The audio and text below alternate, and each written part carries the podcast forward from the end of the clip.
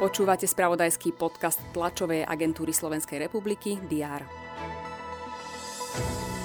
Obvineného ex-šéfa operatívcov Národnej kriminálnej agentúry Jána K. prepustili úrady v Bosne a Hercegovine zo zadržania na slobodu, má však zakázané opustiť krajinu.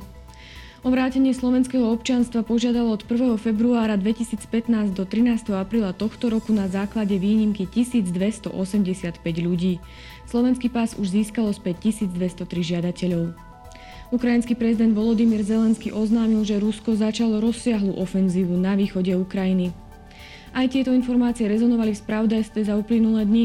Čaká nás ďalší pracovný deň a s ním aj prehľad očakávaných udalostí na útorok 19. apríla.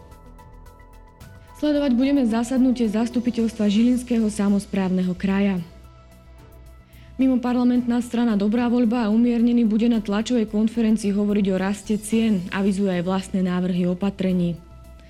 Klub Juventa Michalovce plánuje predstaviť nového trénera a športového riaditeľa klubu na ďalšiu sezónu.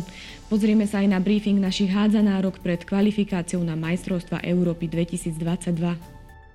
Sledovať budeme rozhodujúci 7. zápas v semifinále Kaufland Playoff typos Extraligy medzi Slovanom Bratislava a HC Košice. No a o postup do finále Slovnaft Cupu zabojujú Slovan Bratislava a AS Trenčín. Humanitárnej situácii na Ukrajine sa bude venovať Bezpečnostná rada OSN.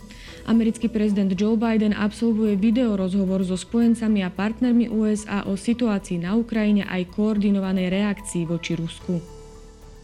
V Bruseli sa začne súdny proces so 14 spolupáchateľmi útokov v Paríži z roku 2015.